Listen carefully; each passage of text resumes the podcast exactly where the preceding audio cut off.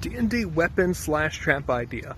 Very mildly cursed weapons. Just just nothing that really damages you. Just inconvenience, like a crossbow that shoots backwards, um, a dagger that when you stab somebody it turns to jello, a dull sword that makes lightsaber noises. Silly stuff you could throw at your players and have fun with. Keep adventuring.